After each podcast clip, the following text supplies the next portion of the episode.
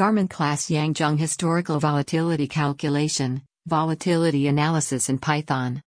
In the previous post, we introduced the Garman Klass Volatility Estimator that takes into account the high, low, open, and closing prices of a stock. In this installment, we present an extension of the Garman Klass Volatility Estimator that also takes into consideration overnight jumps. Garman Klass Yanzhong Volatility Estimator consists of using the returns of open, high, low, and closing prices in its calculation. It also uses the previous day's closing price. The formula on our website shows the equation used for the calculation of Garman Klass Yang Zhang volatility. In this equation, HI denotes the daily high price, LI is the daily low price, CI is the daily closing price and OI is the daily opening price of the stock at day I. We implemented the equation in Python.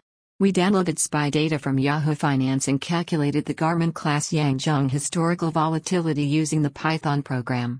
The picture on our website shows the Garman Klass Yang Zhang historical volatility of SPY from March 2015 to March 2020.